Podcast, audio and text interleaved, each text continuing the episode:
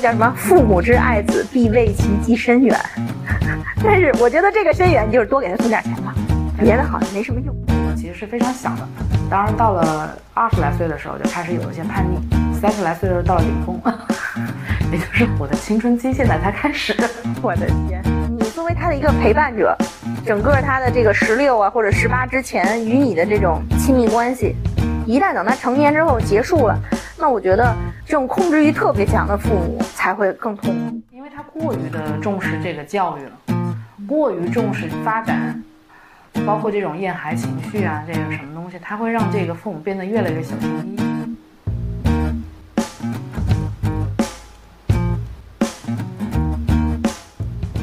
Hello，这里是老好玩栏目，我是老邓，今天依然是我跟老王。我们今天想聊一个话题，就是关于孩子。我们两个人呢，一个有孩子，一个没孩子。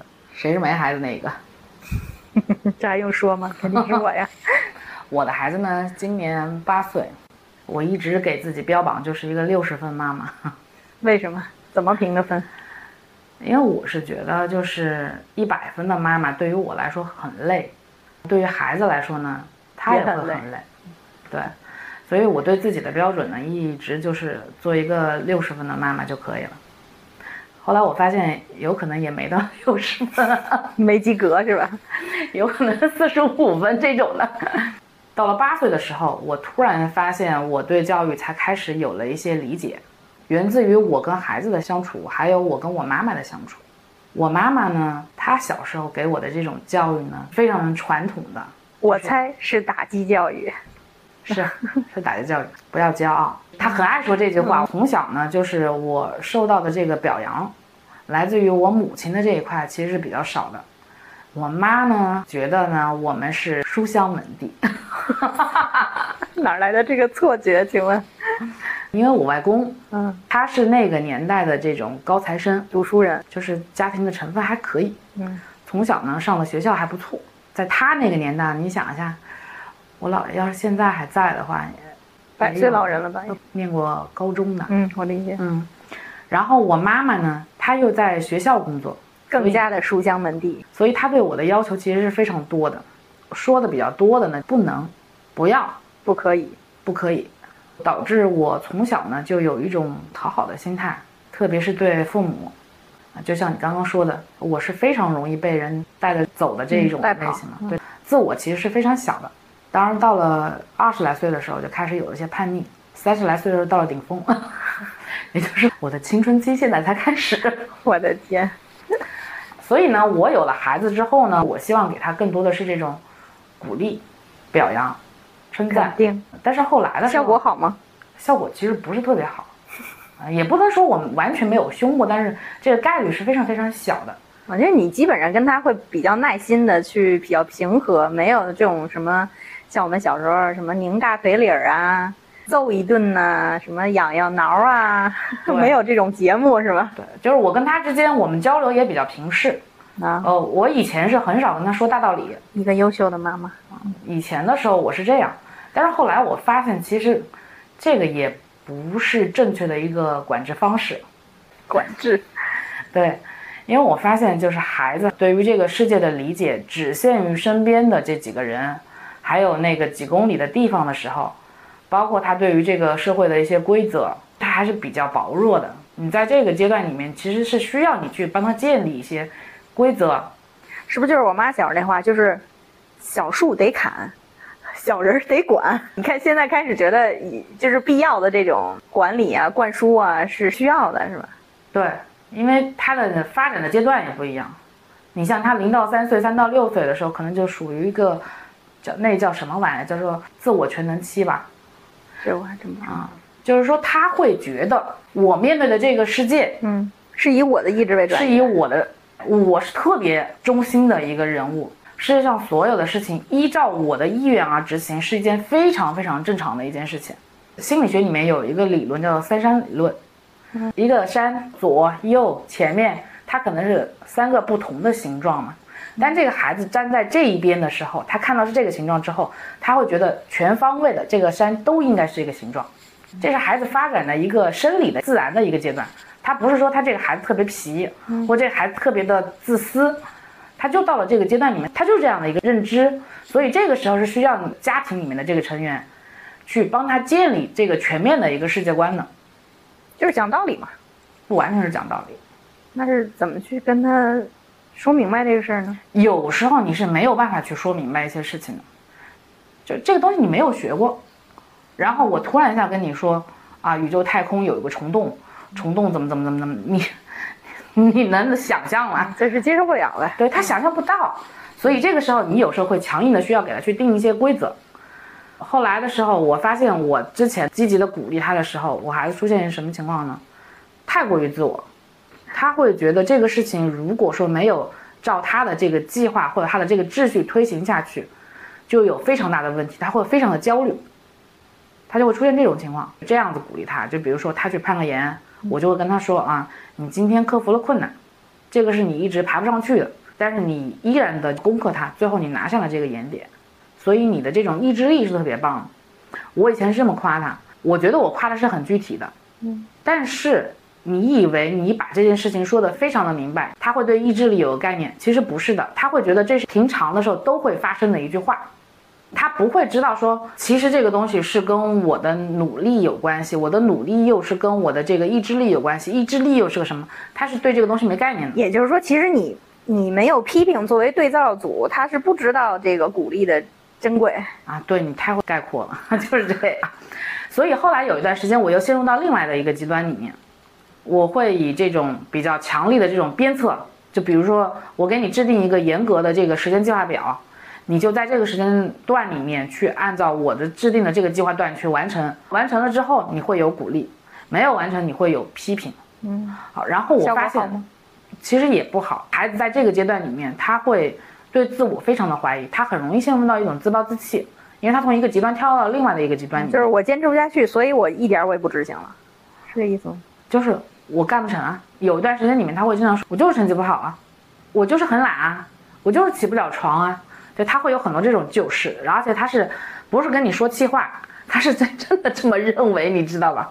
我就当时的时候对自我的这种孩子的教育能力产生了质疑，结果呢，这段时间里面我就发现双鱼座还是有个优点，嗯嗯嗯，但是我发现双鱼不要这样，你会得罪人的，我跟你讲。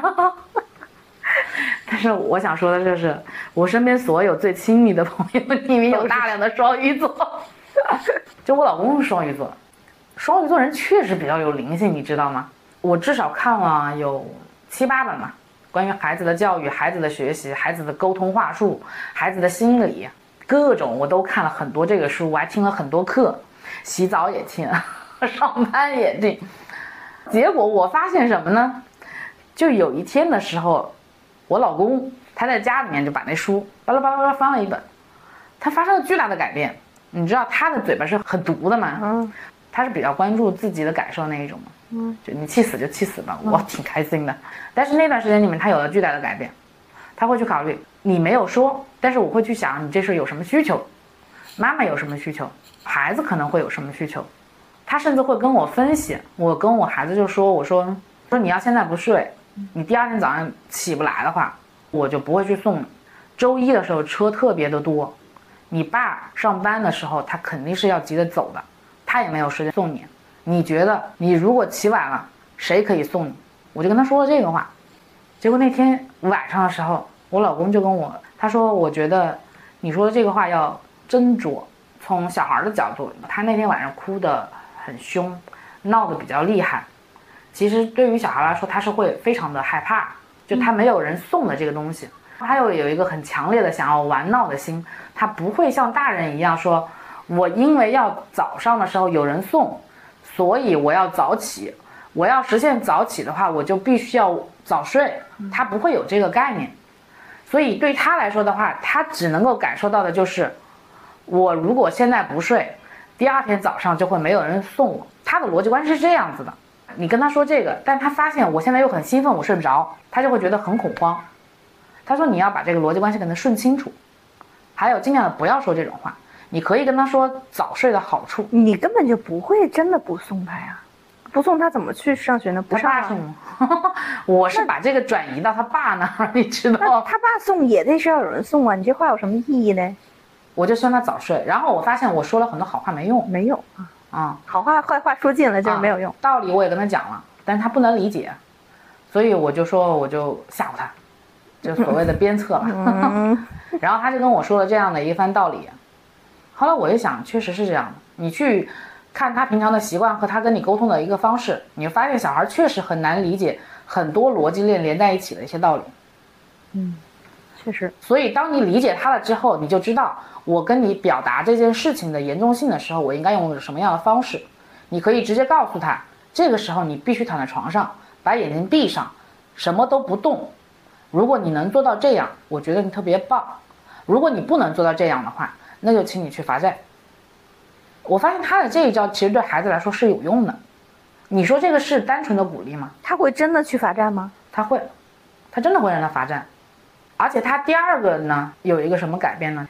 因为我孩子之前是有零花钱，呃，每个礼拜是五块，因为他只有二年级嘛。嗯，我也不希望他吃太多那种乱七八糟的零食。嗯，我以为这样能够促进他去存钱或者合理的使用他的这个金钱，因为我跟他说过有一个妈妈银行，你如果能够存满五百块，到年底的话，你可以到我这里提取百分之八的利息，高利息。不懂啊，五百，百分之八四十了。他有延迟享受这么高的这个阈值吗？延迟享受我没想过这么高深的东西，我想的就是什么呢？他能够知道说，这个钱存的越多，你到最后你得到的越多。嗯啊，我我就希望他能够对钱有这样的效果吗？效果就会变成什么呢？他最后的时候，我的零花钱我都不花，然后跟妈妈说，妈妈我想吃这个，嗯，爸爸我想买那个。嗯，对如果在爸爸妈妈这边得不到满足的时候，他就会跟姥爷啊，或者是姥姥说，反正是不动自己的钱。所以我就中间我就给他断了嘛，我就发现这个效果不是特别明显。我老公给他改了另外一种方式，就是我每个月给你二十，然后我给你现金，但是你出去外面买东西的时候，可能自己没带或者什么的，你可以让妈妈给你买，但是这个钱每个月我会去登记结算一次。今天早上的时候，我闺女看到别人吃那个草莓蛋糕，她说：“妈妈，我想吃那个。”我说：“行。”我说：“你买一个就是了。”她说：“但是我要买草莓蛋糕的话，我就要给你十二块钱。”那我的钱就少了十二块。算了，我还是不买了。我想买那个小天才手表的那个站立款。啊，会会克制了是吧？他会克制了，我就发现，效果很好。对双鱼座对于人的这个敏感性，确实要比我这种天蝎座要强一些。就他翻了几页书，随便学一学就比你强是吧？你说他是纯鼓励吗？好像也不是。你说他是纯鞭策吗？好像也不是。他纠正了我的一个极端。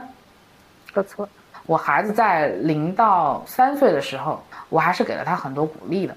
我以为培养出来的孩子应该是很有自信的，但是后来我发现其实也没有，就是因为我孩子是一个非常现实的人，他是一个巨蟹座，他不受你的话术的影响，他对于这件事情我是好是坏，就是老娘心里有数。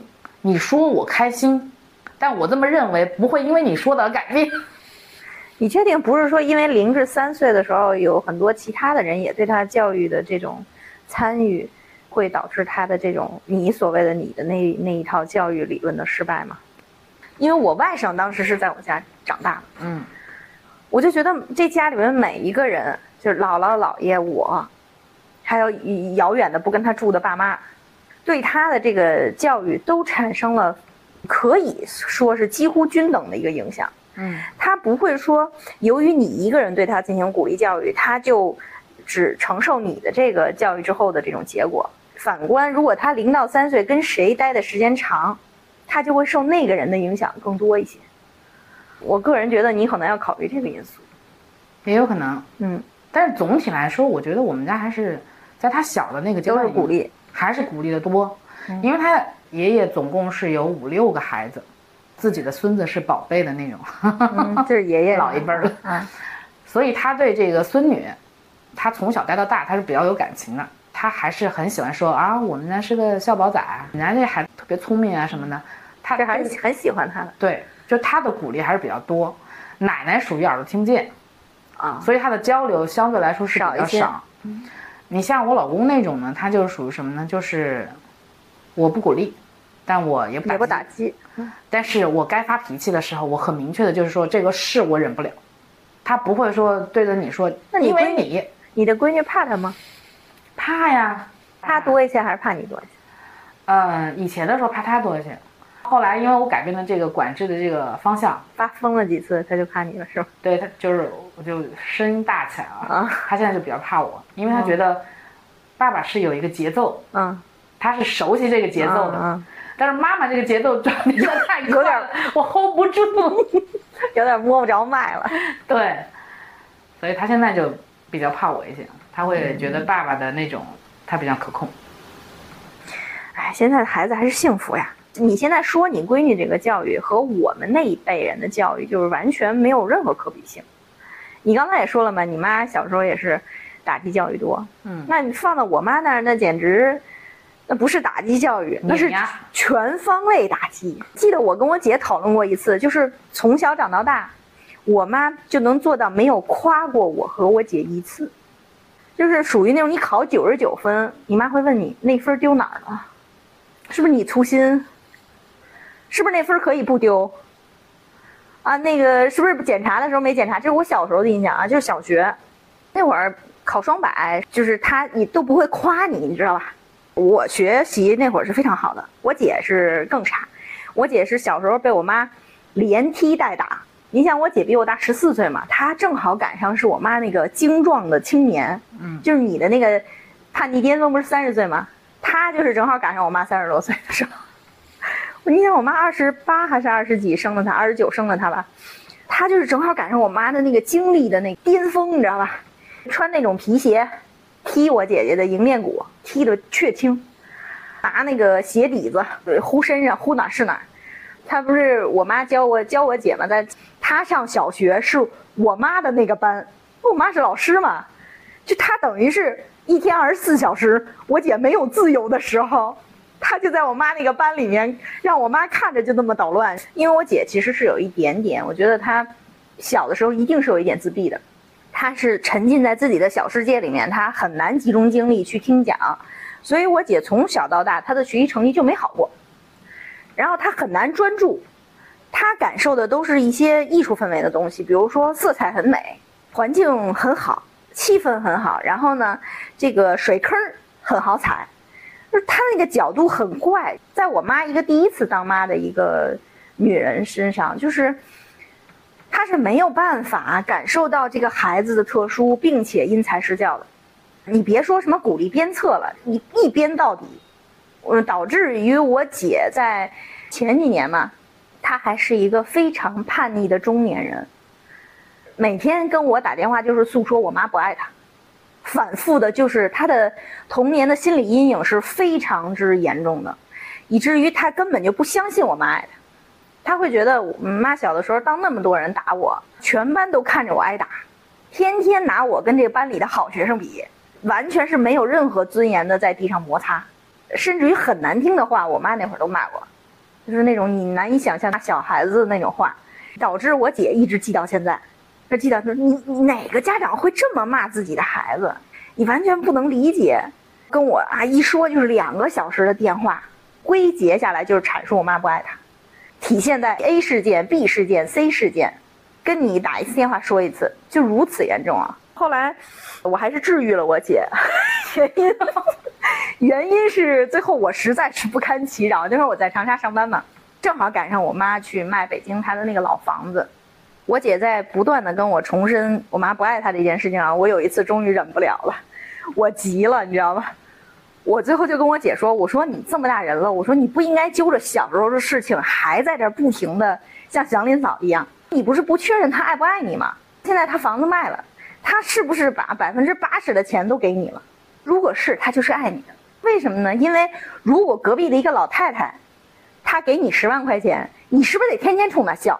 你是不是得对她特别好，说话轻言轻语，甚至于她有时候给你甩脸子，你都要包容她？”现在有一个人给了你好几百万，你说他不爱你，觉得你能说服我吗？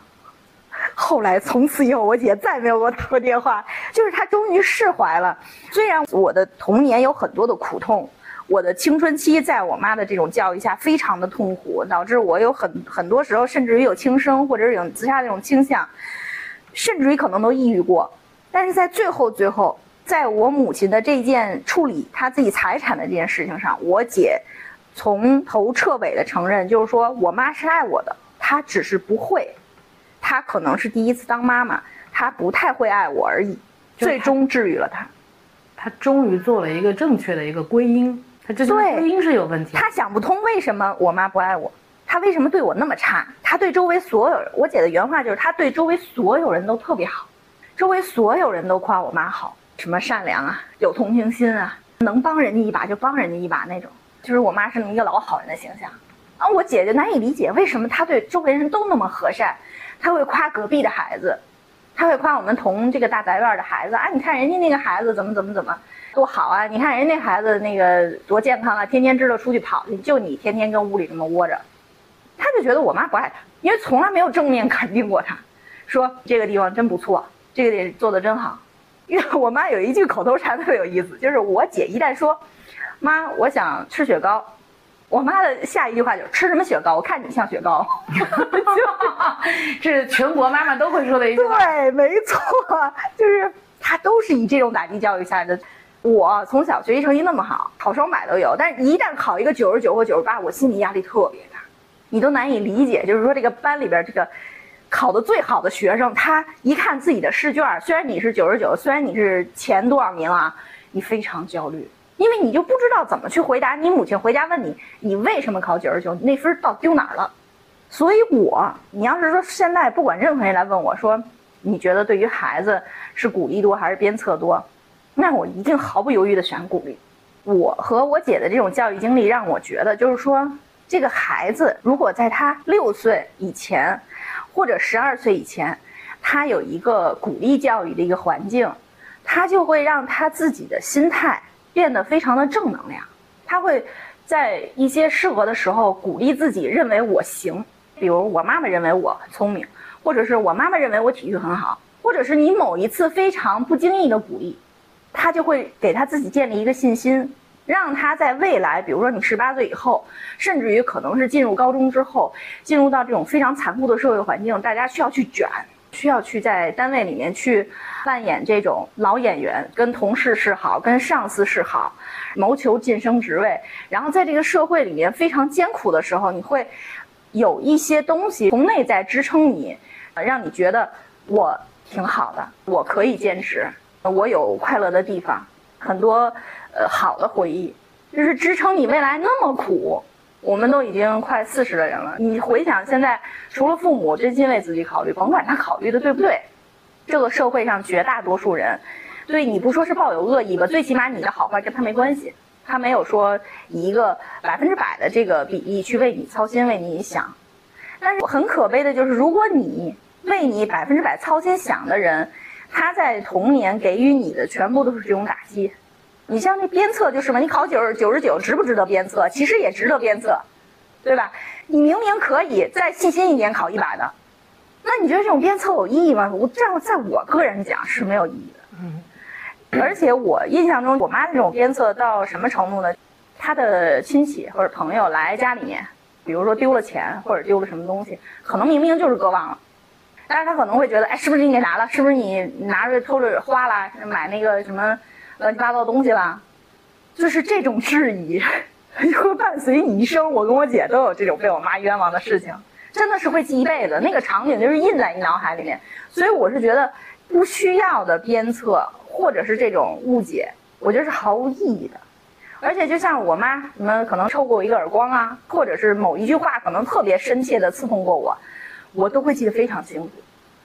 就是你终其一生，我都快四十了，我都忘不掉的这种事情。这个伤痛对于我来说没有任何正面的意义。你要说站在我个人，因为我没有小孩嘛，站在我个人经历的这种主观的这个观点上，我其实是完全不支持这个所谓的鞭策教育。而且呢，因为你你是知道的嘛，我外甥是在我家长大的，就是他从一点点刚生下来，因为他我姐上班，我姐夫也上班，然后他就扔到我们就是我爸妈那儿养养嘛，等于是姥姥姥爷带大的。我刚好那会儿是上初中嘛，我跟我外甥差十三岁，跟我姐差十四岁，我们的年龄差几乎是一样的。所以就是我带他，我带他呢，我是从他真的是从零开始，襁褓中的婴儿一直带到他上小学毕业，所以我也有一点点经验吧。我的经验其实跟你的这个感受是不一样，在哪儿呢？就是说，我妈已经 当时是六七十了吧，经手他的第三个孩子的时候，他对我外甥其实就已经很温和了。他对我姐是最严厉，对我其实已经好一点，对我外甥几乎就是非常温和了。隔辈亲这人，对隔辈亲，他其实就是没有那么大的气力了。他的经验，他的阅历也告诉他，有些事情可能没有用，他就会自我修正嘛。所以就正在教育我外甥的这个事情上。像你刚才描述的这种，晚上不睡早上不起，我们家从来就没有出现过这种问题的探讨。每天都是我把他从被窝里面拖出来，把裤子给他套上，就是最基础的什么秋裤这些套上。更小的时候是帮他穿好嘛，大了之后就是给他拖出来，拍拍屁股呀，呼噜呼噜脑袋呀，给他搞起来。他晚上几点睡的事情，我们是完全不关心的。那做作业做到十二点的时候都有，他是能磨嘛？小孩子就是那样。那小学的时候。我印象非常清楚，一个十以内的加减法做到了十二点。很遗憾的是，他姥姥姥爷都是老师，他做作业没有一点办法。最终是什么？我马上要睡觉了嘛，我冲出去一看，他还是就是一共有五十道那个一百以内加减法。然后我跟他说：“我说十分钟之内你要是做完了，我好像是带他去一个特别他特别想去的地方。如果十分钟之内你没做完，我说这事黄了，你自己看着办吧。”然后就我爸我妈。就是他的姥姥姥爷私底下跟我讨论说，这个孩子是不是智力有问题？就说他是不是个傻孩子？就是他可能智商有问题。我说你们不用跟我讨论这种问题。我跟你我说我跟你讲，我说他比谁都聪明，他只是不学。我说你等着，我就让那两个老人在屋子里面，我说你们就假装去休息了。然后我就出去跟他说，我说十分钟之内，我说表我放放在这儿，他走到这儿，你要是没做完，这地儿咱不去了。我没有跟他说过多的话，他七分钟就完成了。从下学八点多开始做作业，一直做到十二点，七分钟能完成的事情，他能默一宿。得分孩子，我跟你说，是啊，就是你这一招，如果给我孩子，真没用。对，但因为什么呢？因为就是说，每一个孩，我想说的就是每一个孩子不一样。你像我外甥那种从小就拖延症，他没有任何一件事情他不再拖的。但是我们这个家庭里面没有任何一个人给他，像你这种过多的关注或者专门辞职在家去带他。就是我送他，他姥爷接他。那我早上给他随便搞点什么吃的，就几乎在带他这件事情上没费过什么太多的心思。就是关于这个教育这件事情啊，就是有点随大溜。所以你说孩子的这个教育是鼓励是鞭策？我们那会儿别说鼓励鞭策了，都不怎么说他。我跟我外甥最多的就是讲道理。其实我跟你有点像，我有的时候是跟他平等的坐下来去谈这件事情。我说，你看你让你姥爷这么大的年龄。在这看你一晚上，他因为这个身体不好了，你会不会愧疚？他住院了，生病了，要打针吃药，你会不会很难过？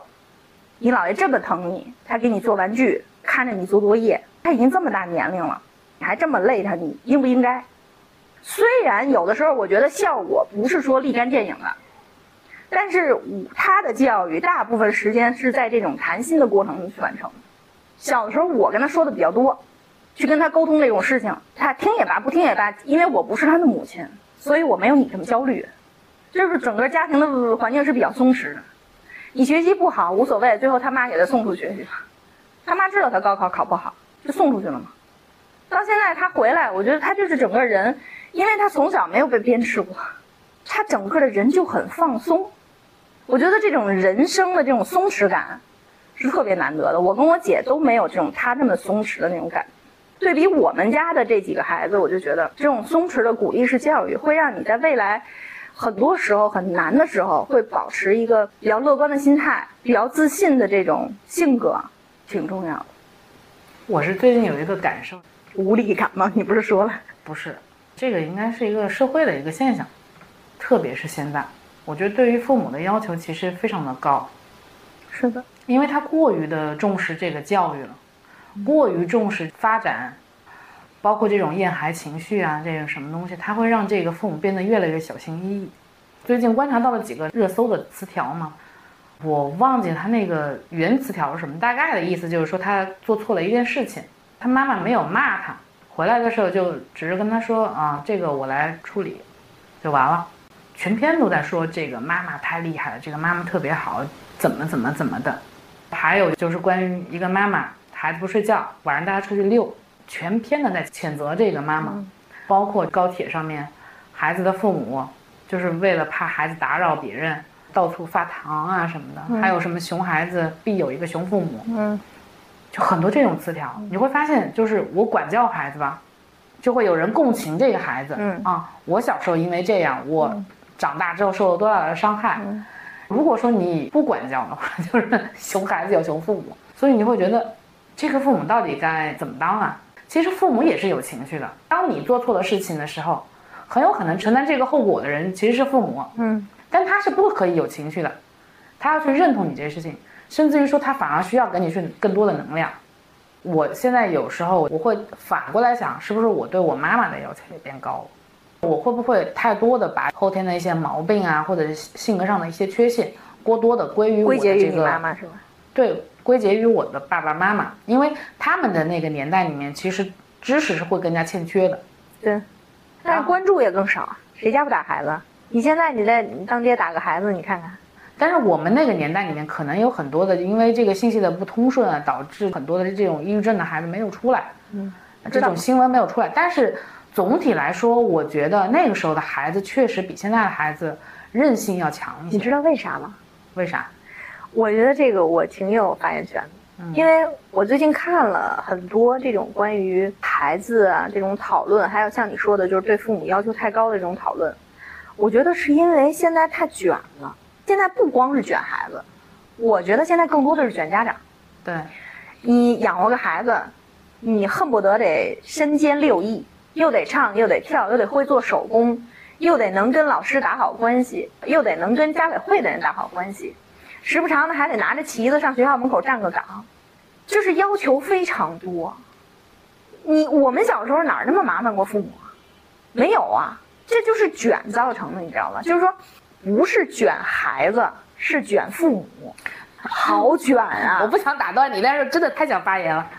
就我们家的孩子，他的成绩在全班里面是排倒数二十名以内，你知道吗？中中游吧，算是的。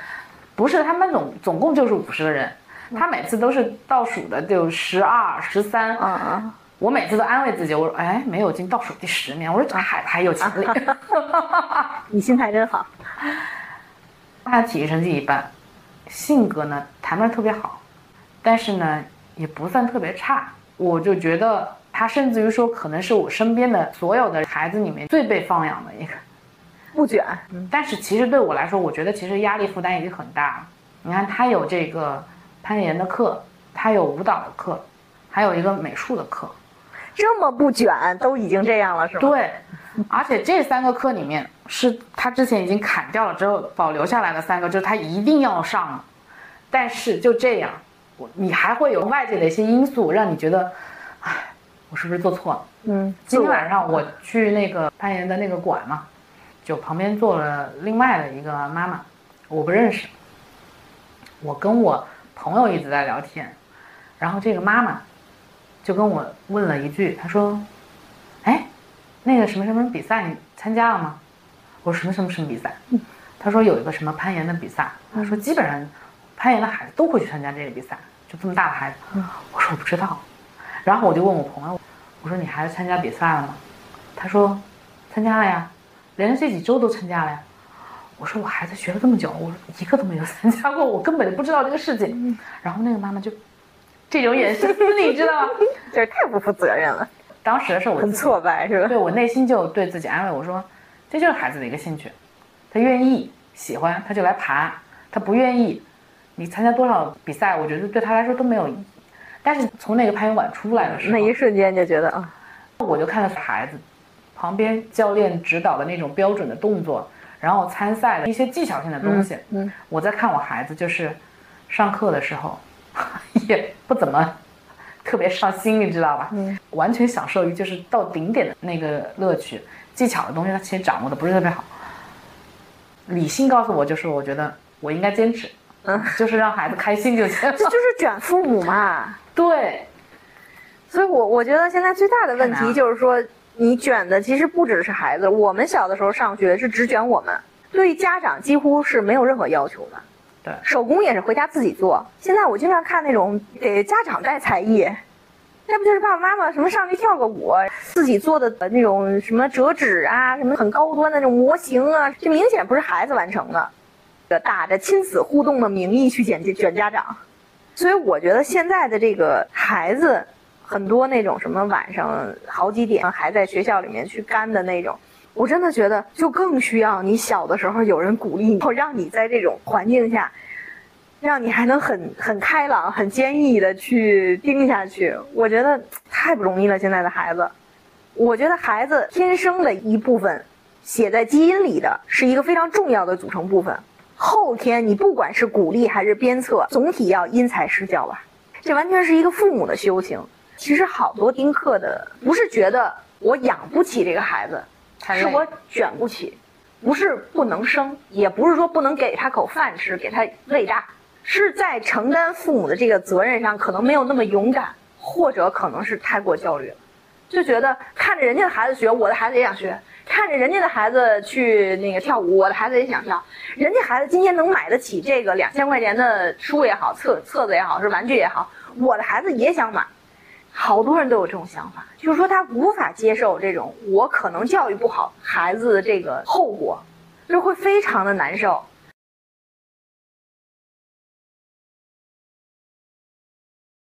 因为知道自己的能力不足，或知道自己懒，知道我可能做不好，那我干脆就不要去耽误孩子了。这也是我们现在我觉得出生率下降的一个挺重要的因素。人的这种意识觉醒的越来越清楚明确，对于社会的这种感知越来越强，所以当这个环境这么卷的时候，就自我嘎了。我这么说，我觉得我孩子还挺好的。对呀，因为他其实还是活得比我们要简单和通透的。他活的其实是这样，孩子活得开心，家长就不会太开心。倒不完全这样，他不是做手工嘛？因为我做手工的时候，我做的很细腻。我看他做手工，咵咵咵咵插的那种的，我就有点忍不住，我就说，能不能把这个线描的细小一点，能不能把这个东西粘的稍微整齐一点？我就这么说，他就跟我说，他说妈妈，你说我把这个手工做的这么好，有什么用呢？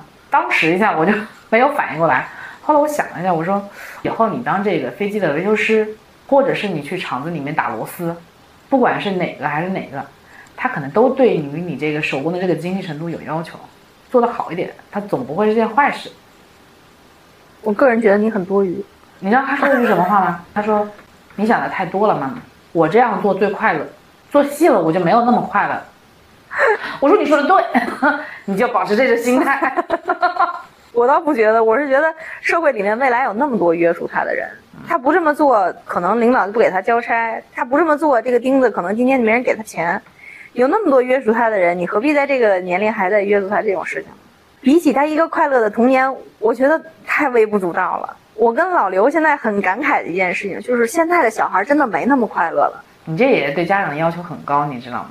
他是一个习惯，就是我不光是对他，我可能这个人如果是我妈或者是我的朋友，他这样做的话，我可能也忍不住说你。但是很快我会意识到，对，我这是你自己的问题，这是你自己的问题。我觉得他说的挺对，他做手工是为了快乐，就现在他这样做他是快乐的，可以了，你就保持这样的简单也可以，也挺好的。还是看孩子天生，哎，我跟我姐一个妈教育出来的，我俩完全不一样。所以你说一个妈教育出来的双胞胎，如果性格不一样，你怎么解释？基因那一步，对，很难讲。这个孩子，你作为父母来讲，更多的去感知他，而不是说去干涉他。对，你能够干涉他的东西太少了。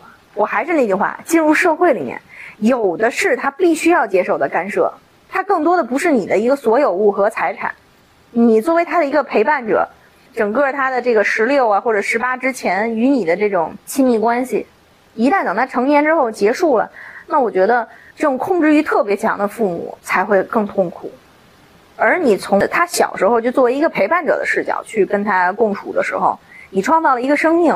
你更多的是你们之间生命之间的互相参与，而不是说你一定要把它培养成你觉得好的那个样子，这是大可不必的。